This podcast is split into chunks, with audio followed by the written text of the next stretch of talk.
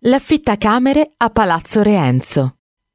Le sorelle Giorgia e Angela, nipoti della defunta contessa Mainardi e protagoniste del film di Mariano Laurenti, ereditano a Colle Verde, nei dintorni di Bologna, una villa ampia e mal ridotta.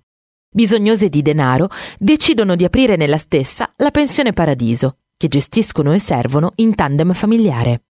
Giorgia, la più graziosa nonché più disinibita delle due sorelle, per accalappiare i clienti, usa metodi di propaganda che giocano sull'equivoco.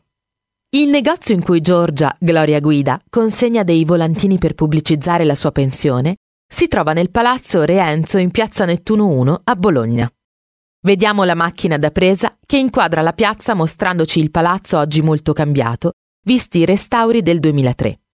Appena tre anni dopo la sua costruzione, il Palatium Novum divenne la dimora coatta di Re Enzo di Sardegna, figlio dell'imperatore Federico II di Svevia, fatto prigioniero nei pressi di Modena durante la battaglia di Fossalta, che vide la vittoria dei bolognesi sulle truppe imperiali di Enzo di Svevia.